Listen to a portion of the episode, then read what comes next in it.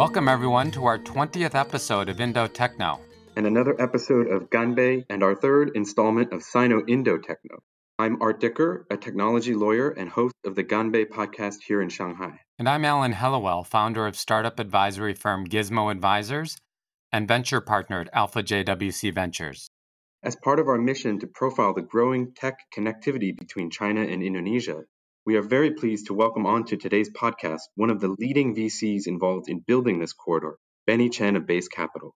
Welcome to the show, Benny. Thank you, Ellen and Art, for having me here today. Yeah, it's our pleasure, Benny. Could you give us a sense of your own personal journey that eventually led to your current role as managing partner at Base Capital? Sure. Base Capital was founded by me and KK in early 2019. Five years prior to that, KK and I worked very closely for Alibaba and Ant Financial, respectively, in the region. So we were the first batch of global expansion teams for investment and building business right from the beginning of 2015. We invested in a bunch of companies on behalf of Alibaba and Ant.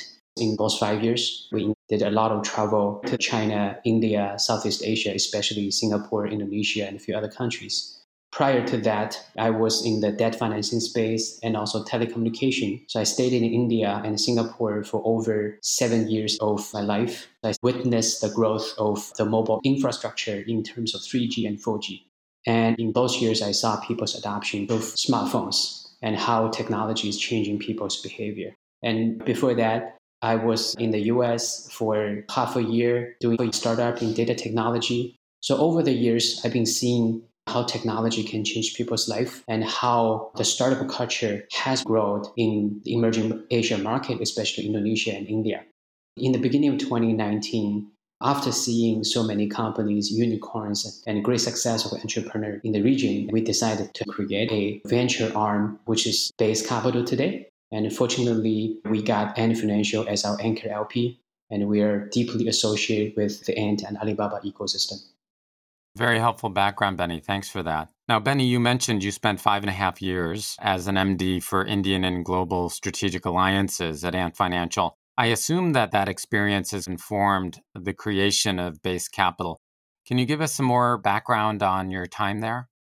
It was uh, definitely one of the greatest experience in my life. In 2014, 2015, when Alibaba just got listed, Ant Financial, Alipay were still a relatively smaller company. The digital payment has just been seeing adoption in China. At that time, Ant Financial and Alibaba collectively decided to go global, seeking opportunities. What we believe at Ant at that time is we want to do that through strategy investments or alliance. We don't believe that we should build out a business by ourselves, especially in the fintech space. So those five years gave me a lot of great experiences, learning from Ali and Ant Financial team my partner KK and I together invested in companies like Paytm in India, Zomato. KK was also involved in the Lazada transactions, Tokopedia. So what we did is actually sitting on Ant Financial and Alibaba's very experienced team, not only through capital investment, but we are able to bridge the company we invested in Indo and India with a team with the right people in the Alibaba ecosystem so they can share know-how they can actually study together, brainstorming together, exchange ideas when Alibaba and Financial started in the early years. So I'm able to communicate and learn a lot of knowledge from all the team members in Ant Financial in different verticals, from payment, wealth management, insurance, and a lot of other stuff, right? Really understand the history when Ant grow. So I can carry that information, I can bring that knowledge to the investing company we had in the region. I spent 30, 40% of my time in China in order to learn from our various team members. So we are part of the core team that helped Alibaba establish a footprint in the related region, including emerging Asia, especially India and Indo. Benny, could you narrow in a little bit on what are your favorite sectors to invest in? This is a great question that a lot of people ask me. When we started Base Capital, we thought we should be sector agnostic. The smartphone is really the key driver for the growth of internet adoption.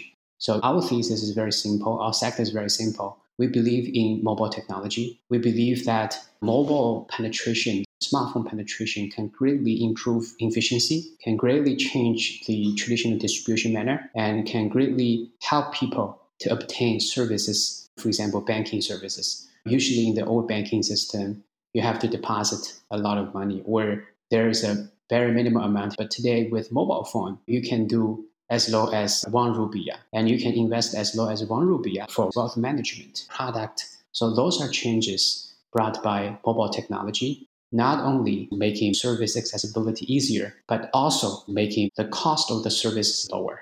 We don't have a particular sector per se, but everything we do is actually associated with the smartphone or mobile technology. If we can talk a little bit about the stage that you invest in typically, what is Base's average check size and how does it think about following on? Sure. Fund one is $150 million.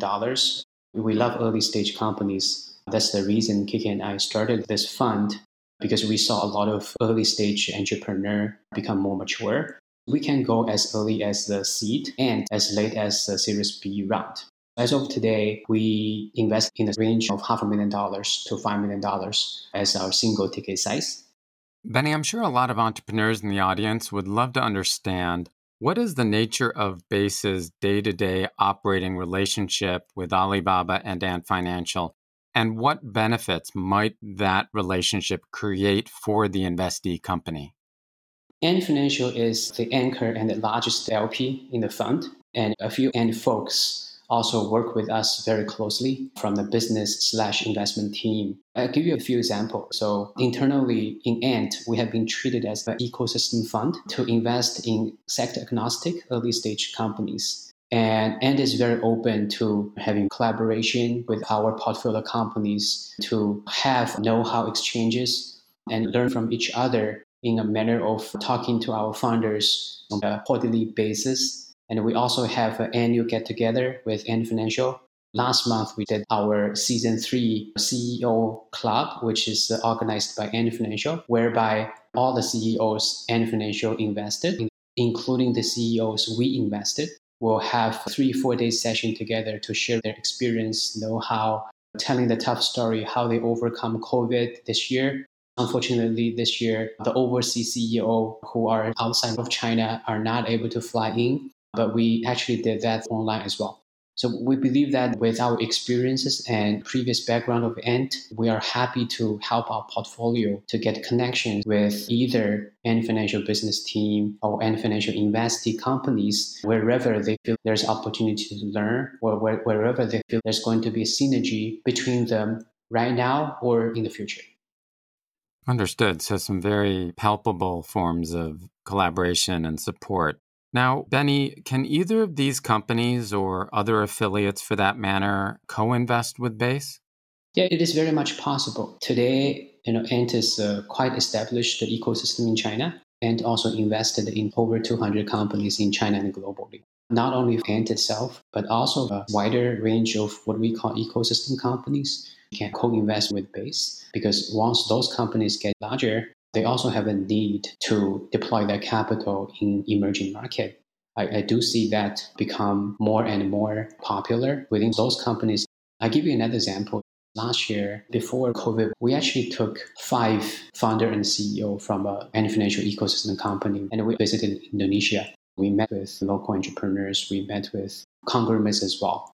We went there to learn and look for investment opportunity if there is a similar company or business model which they can understand and help the company to grow.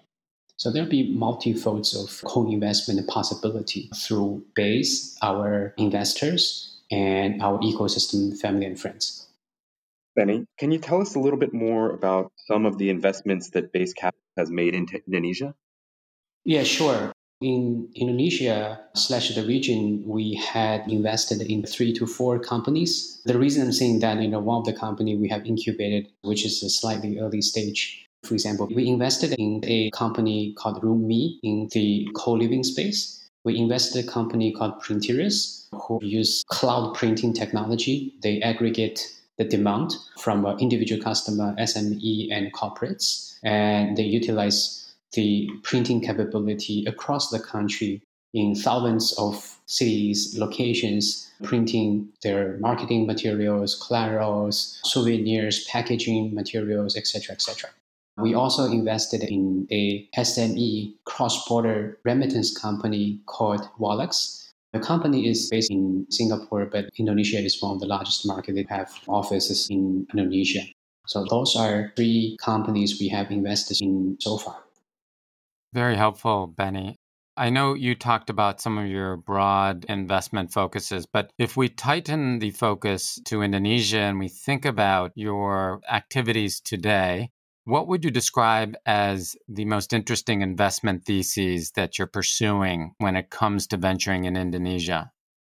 I think it's still in early stage. All the sectors are still quite open, and there's many early stage entrepreneur or first time entrepreneur trying to enter into the market.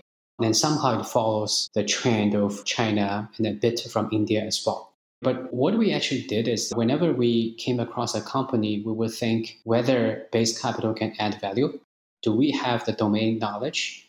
And we have a related company in China who can actually guide or help the company to understand their journey so they don't make the same mistake, etc., etc.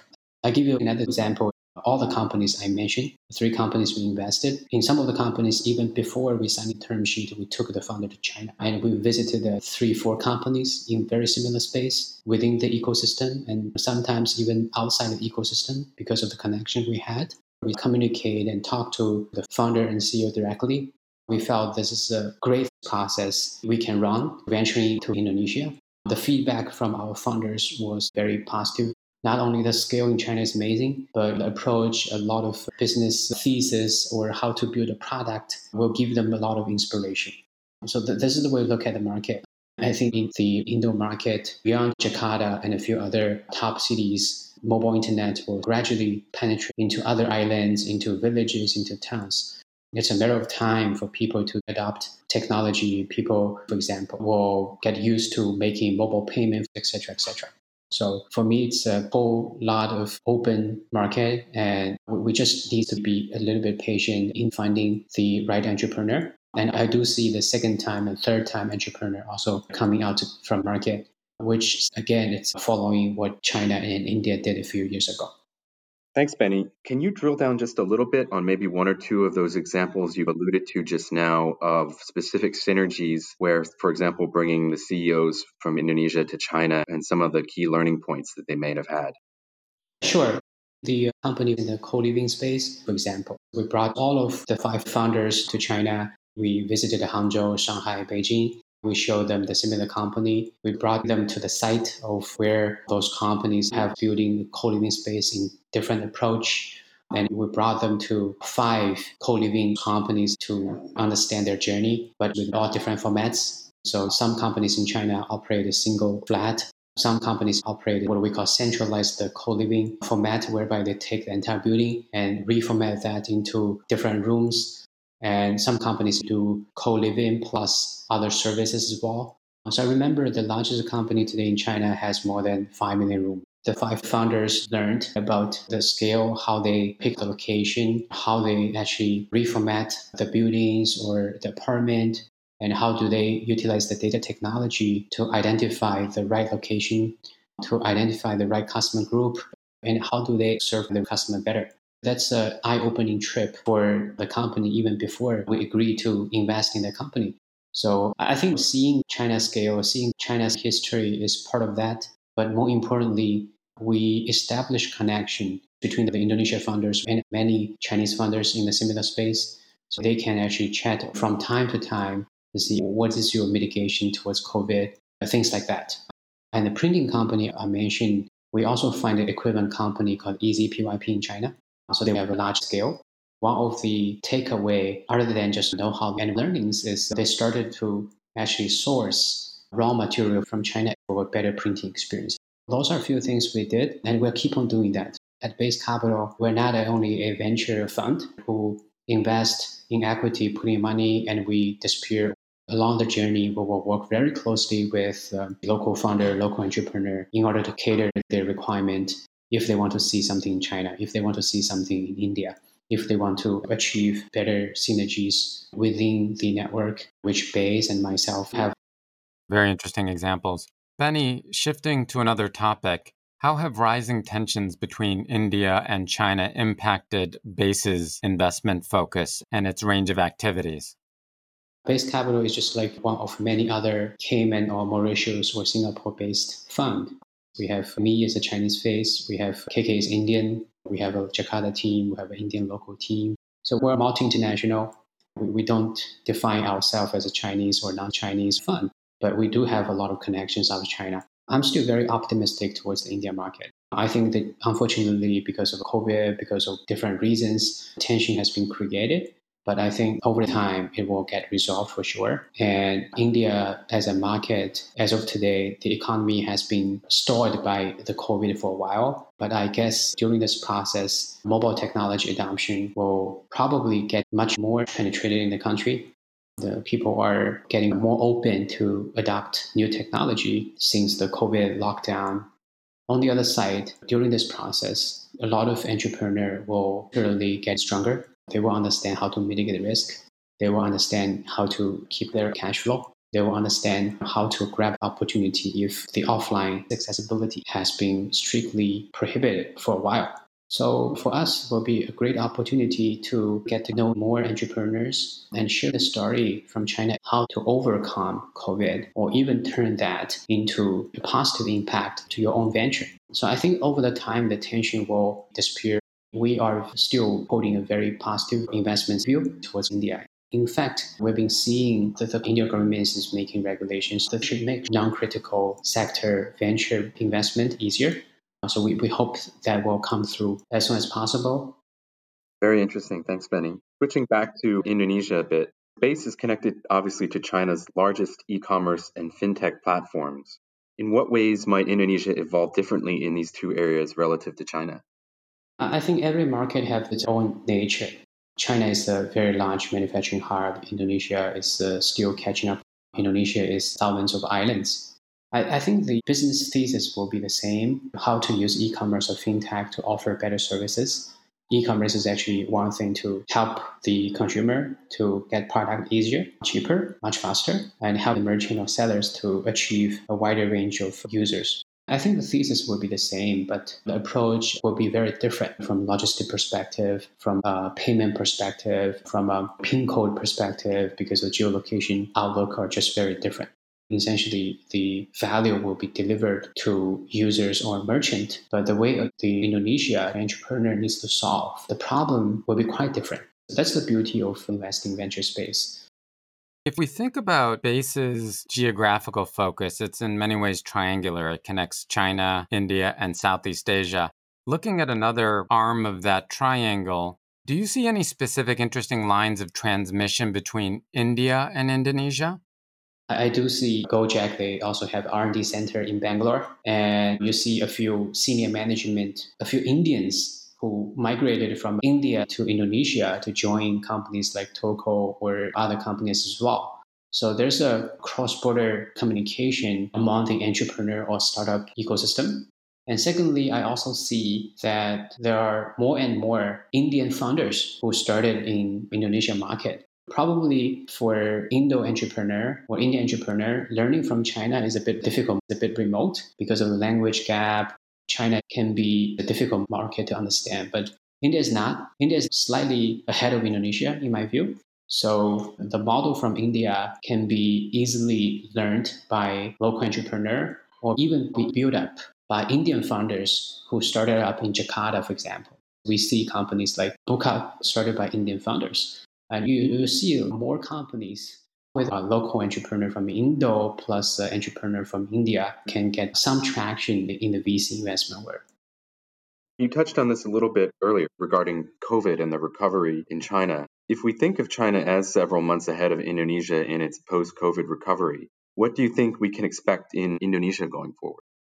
Although people are suffering, it's not a great time. It's actually a very tough time for everyone in the world today. But if you look at the startup companies, as long as they are able to manage their cash flow, expand the runway, they should be able to grab this opportunity, especially for mobile first company to educate their users to really solve the problem by delivering products or services online other than offline.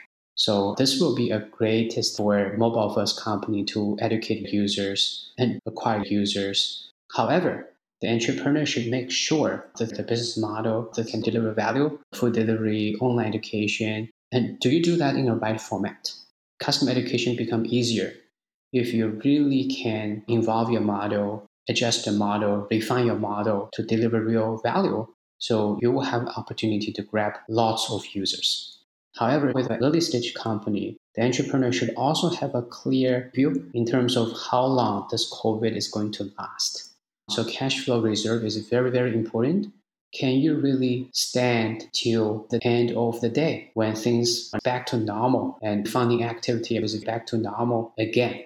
Today in the VC world, although we see there's an opportunity to invest, people are not able to travel, people are not able to meet each other, so the due diligence can hardly be organized. So I do see that the capital injection will slow down a little bit, not because people are not interested in the market, but because of the physical reasons, a lot of funds cannot organize a proper DD or on-site visit. So the entrepreneur needs to get prepared for the worst, but build for the best. Makes eminent sense. Now, Benny, if you had a magic wand, what challenges in Indonesia would you hope to wish away? Would it be on the input side, such as the scarcity of well trained engineers? Would it instead be on the business model side, maybe a weakness in online monetization? Would it be issues surrounding e commerce, such as logistics? Is it instead a lack of digital literacy in the enterprise or amongst consumers? What problem would you like to see solved first? It's hard to say. The improvement of infra is one of the key elements. I see the government is doing a great job to build roads, airports, new region, new capital, digital payment, and a seamless network of logistics those will become very, very important fundamentals for the internet economy to grow. If these two pieces can improve in parallel, I'm not worried about the capability of monetization with digital payment. If people are able to pay very easily, if digital payment is going to be there in the day to day life, I think the monetization will be much better. The other thing is the willingness to pay, the wealth to pay, but I'm less worried about that part because as a venture capitalist who invest in Indo, everyone see the GDP growth of Indonesia is one of the best in the emerging economies. On the other side, the logistic will be a challenging piece. Digital payment is something you can do easily with a mobile phone. But how Indonesia can solve the problem of better logistics is very, very important. Not only can Jakarta be a hub of innovation, but infra and data technology can greatly improve the efficiency of the system in other parts of the islands. You mentioned engineering capability. I think that's going to be a long term thing for Indonesia to build. But I do see entrepreneurs are finding ways not only to have engineer centers in Indonesia itself, but having more collaboration with countries like India, even China going forward. So there will be challenges, but I'm still very optimistic if infrastructure can keep on improving, including physical hubs, roads, airports, and data technology. I think those are critical parameters to define how fast the mobile led economy can grow in Indonesia. Really, some fascinating insights, Benny. Thank you. Well, folks, that's a wrap. We deeply appreciate you joining us here as part of our third episode of Sino Indo Techno and trust that you'll check in with us as Base Capital continues its progress into the future. Yeah, thanks a lot for joining us, Benny. Thank you, Benny. Thanks, Alan. Thanks, Art. Thank you for having me here today. Terima kasih telah mendengarkan. Sampai jumpa lagi.